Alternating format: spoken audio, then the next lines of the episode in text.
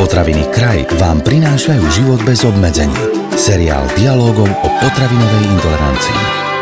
Jedno arabské príslovie hovorí, že obed bez ovocia je ako večierok bez hudby, ale je ovocie na tanieri naozaj také dôležité? A ak áno, ktorý druh ocení naše zdravie najviac? Na tieto a mnohé ďalšie ovocné otázky nám dnes odpovie pán doktor Peter Minárik, odborník na zdravý životný štýl. Začína sa ďalší diel seriálu Život bez obmedzení. Pán doktor, tak ako naposledy v prípade zeleniny, aj teraz pri ovoci si povedzme, aké všetky druhy poznáme. Úvodom treba povedať, že ovocie podobne ako zelenina patrí medzi zdravie prospešné potraviny, ktorých by sme mali zjesť čo najviac za ten deň, 5 až 7 porcií zeleniny denne a dve porcie ovocie. Ovocie delíme na viacero druhov podľa toho, ako teda vyzerajú. Predovšetkým je to jadrové ovocie, tam patria známe jablká a hrušky, ale aj duly myšpule, tie sú možno menej konzumované. Potom sú to kôstkové plody, či už so šupkou tako alebo onako, tam patria broskyne marhule, veľmi populárne. Z tých menších druhov kôstkového ovocia sú to slivky, slivy, ringloty, mirabelky, známe rastú pri cestách, ale aj čerešne. Višňa by sme na ne nezabudli. Potom sú to škrupinové plody, to sú orechy, o tých budeme hovoriť osobitne. Tých je veľmi veľa a sú veľmi obľúbené a chutné. A potom sú to plody stropov a zo subtropov a okrem citrusového ovocia, pomaranče, mandarinky, citróny a grepy, tam patria aj iné druhy, ak sú treba z datle, figy, hrozienka alebo dokonca aj olivy, ale tie znímame skôr ako zeleninu. Keď sa povie jadrové ovocie, o ktoré konkrétne ide, už sme opäť niečo naznačili, tak si povedzme, čím je toto jadrové ovocie je prospešné a opäť ako často by sme si ho mali dopriať. Či platí opäť to, čo sme spomínali na začiatku, dve porcie denne. Áno, dve porcie denne ovocia by mali byť obligátnou súčasťou uh-huh. stravovania alebo jedálnička zdravého človeka. Pochopiteľne potom je tam rôzna tolerancia ovocia, ale väčšina ľudí toleruje čerstvé ovocie veľmi dobre v primeraných množstvách. No a u nás také najtypickejšie sú jablka a, a na druhom mieste sú hrušky. Už anglické porekadlo hovorí, že an apple a day keeps a doctor away. Voľne preložené do slovenčiny to znamená jedno jablko denne a doktor je preč. Čiže jedno jablko denne, keďže je to celoročné ovocie. My poznáme skore letné druhy, jesenné druhy, ale neskore zimné druhy jablk. By sme mali jedno jablko konzumovať naozaj denne a doplniť ho nejakým iným ovocím, treba s citrusovým. Čo obsahujú jadrové druhy ovocia? No obsahujú samozrejme hlavne veľa vody, potom obsahujú sladké zložky, čiže sacharidy, hlavne teda glukózu, fruktózu, potom obsahujú vlákninu. Vláknina je nielen v zelenine, ale aj v ovoci a je tam relatívne dostatok, predovšetkým vláknina, ktorá sa volá pektín, no a obsahujú aj ďalšie látky, flavonoidy, polyfenoly, no a vitamíny, hoci nie sú, by som povedal, vitamínovými bombami, to sú skôr citrusové plody, keď hovoríme o ovoci, ale aj jablká a hrušky ich obsahujú dostatok. Kôstkové ovocie, čiže proskyne, marhule, slivky, čerešne, višňa a tak ďalej, čím je špecifické?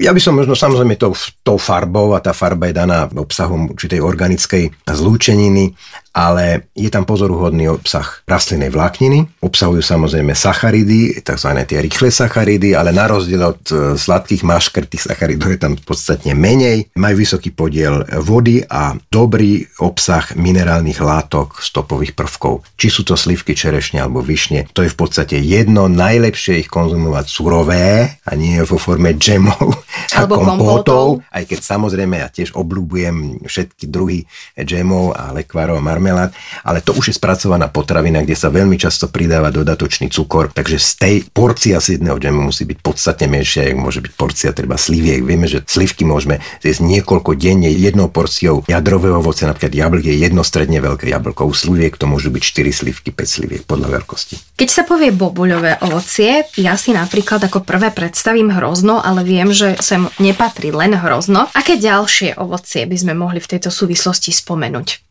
Než prídem k bobulovému ovoci, ešte sme zabudli na marhule a broskyne. Hlavne marhule chcem spomenať, opäť majú oranžovú farbu, podobne mm-hmm. ako Hokkaido tekvica alebo mrkva sú bohaté na provitamín A, na beta-karoten.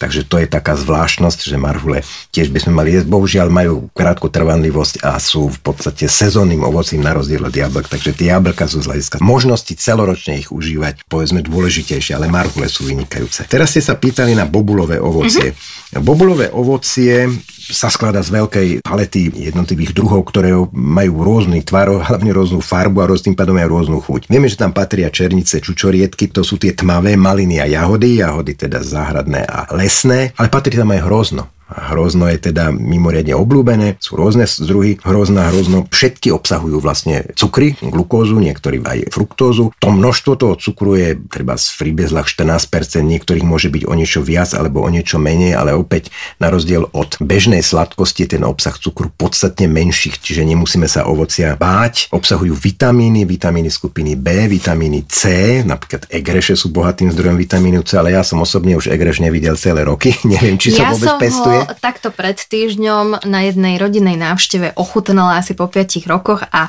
je to fantastické ovocie. Je to, je to fantastické chuť. ovocie a z výborný aj egrešový koláč, ale hovorím, nejak som sa k tomu nedostala. Asi to bežne nie je dostať a ľudia si to len pestujú v záhradách. Bohatým zdrojom sú bobuľové ovocia aj na minerálne látky, napríklad maliny obsahujú pozoruhodné množstvo vápnika, železa a takisto aj vitamínu C. Ináč dobrá kombinácia vitamín C a železo, pretože vitamín C, kyselina skorbová zvyšuje dostupnosť a vlastne vstrebávanie toho železa. Takže kombinácia vitamínu C je veľmi dobrá. Opäť bohužiaľ maliny sú sezónna záležitosť a nie sú celoročne dostupne podobne ako jahody. Pán doktor, čo sa skrýva za slovným spojením škrupinové ovocie? Škrupinové ovocie sú orechy. My možno ich nevnímame ako, ako ovocie, ovocie, ale no. botanicky to ovocie je, ale orechy sú tak významnou skupinou a tak odlišnou od iného ovocia, obsahujú podstatne, podstatne viacej tuku, než všetky ostatné druhy ovocia, že si o nich povieme ako o samostatnej skupine, ale aspoň aby sme vedeli, že orechy patria medzi ovocie, konkrétne škrupinové ovocie a sú to v podstate také olejnaté plodiny, z ktorých sa môže lisovať olej alebo sa konzumujú v čerstvom stave. Takže o tom niekedy inokedy. Čiže keď si dám počas dňa napríklad lášské orechy, môžem tvrdiť, že som v ten deň mala ovocie? No, botanicky áno, áno. ale výživovo nie. Orechy, to je zvláštne, keď si zoberieme potravinu potravinové pyramídy, tak nevedeli, kam ich nejak zaradiť z hľadiska výživového a zaradili ich do bielkovinových potravín. Aj keď sú bohaté na tuk, oni sú zároveň bohaté aj na bielkoviny, tak nezaradili ich medzi oleje, medzi nátierkové tuky a maslo, proste zaradili ich do bielkovinových skupín medzi ryby, červené meso, biele hydinové meso a strukoviny. Ale to je ten pohľad výživový, ten pohľad botanický, že patria medzi ovocie. Nie, odpoveď nemôžeme si povedať, že som si dal porciu ovocia, pretože je to iný druh potraviny s iným zložením. Všetky ostatné druhy ovocia tam patria. Tak už je to jasnejšie. A čo také olivy, pán doktor? Máme ich mať na tanieri takisto denne a je pravda, že aj olivy sú považované za ovocie? Botanicky áno, ale z hľadiska tradičného stravovania a to už nie len na Slovensku alebo u nás v okolitých krajinách, ale hlavne tam, kde sa olivy pestujú, to znamená pri stredozemnom mori, v Taliansku, na Cypre, v Severnej Afrike. Olivy sa skorej konzumujú vo forme zeleniny, ako mm-hmm. zelenina. Samozrejme je to olejnatý zase plod, ktorý obsahuje okrem iných látok veľa oleja s veľmi zdravotne prospešným zložením masných kyselín a konzumujeme ho ako zeleninu. Teda buď ho pridávame skorej k takým tým slaným jedlám, nesladkým, alebo sa z neho lisuje olej a olivový olej, jeden z najvýznamnejších olejov jedlých vôbec. Sušené ovocie, džemy, marmelády, lekváry, pretlaky, kompoty, to všetko tu už dnes zaznelo a môžeme hovoriť, že je to tepelne spracované ovocie. Keby sme si dali na misky váh to surové a tepelne upravené alebo sušené, ktoré z nich je najlepšie? Tak ako pri zelenine platí aj pri ovoci,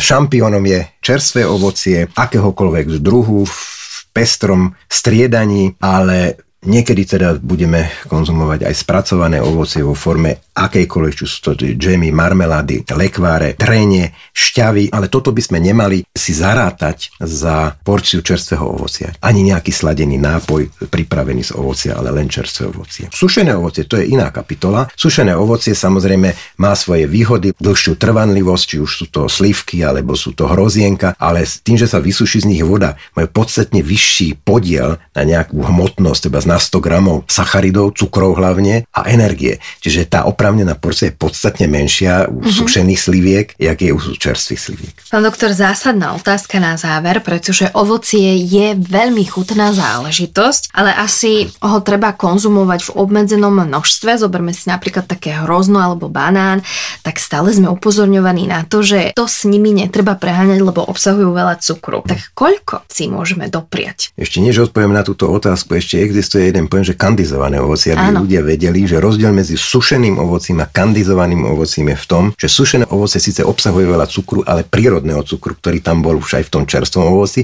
len vysušila sa, voda sa odparila, to znamená, že ten podiel cukru je vyšší, ale kandizované ovocie je navyše ešte aj prisladené.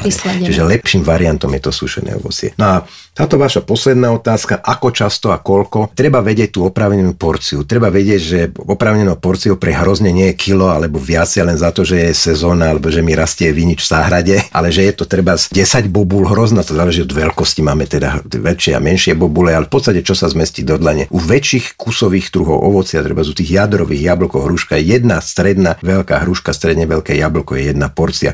Slivky to môže byť 5 sliviek, 4 slivky, 6 sliviek podľa veľkosti. Čerešne treba dvojdecový pohár. Čiže tá veľkosť porcie je dosť dôležitá a ľudia vieme, že keď majú dostatok a im to veľmi chutí, tak si rozmnožujú ten pôžitok aj z konzumácie ovocia a tú porciu potom preháňajú. Mne tak napadla ešte jedna taká otázka, či platí ako v prípade iných jedál, že sa dá ovocia prejesť. Či si môžeme spôsobiť nejaké zdravotné problémy tým, že jeme veľa ovocia a zeleniny. No, dá sa samozrejme ano? prejesť a musím povedať, že všetkým sa dá prejesť, aj keď je to pomerne ľahko straviteľné, ale sú tam cukry. Tie cukry majú určitú kapacitu, my máme určitú tráviacu kapacitu, čo vieme v tenkom čreve vstrebať. Ak toho zjeme veľmi, veľmi veľa, tak tá nevstrebateľná časť tých cukrov v tom z toho tenkého čreva ide do hrubého a tam kvasí. A keď kvasí, tak vzniká plinatosť, alebo môže dojsť k hnačkám. Musím povedať, že mne sa to raz stalo, sme boli v mhm. Turecku, že to veľmi dávno a tam bolo tých melónov, to bol taký all-inclusive hotel. Takže ja som tých melónov a tých brosil, hlavne tých melónov jedol veľmi, veľmi veľa a to veru tá čerevná dyspepsia sa po čase dostavila, ale ja som hneď vedel, že to bolo spôsobené tým, že som sa predal tými melónmi a potom som už bol skromnejší. Rozprávanie o ovoci a zelenine a ich benefitoch máme za sebou. Na budúce si povieme viac o strukovinách, čo všetko medzi ne patrí a pre prečo je dobré ich zaradiť do bežného jedálnička. Viac o tejto téme už čoskoro. Tento podcast vám priniesol kraj. Moderné slovenské potraviny.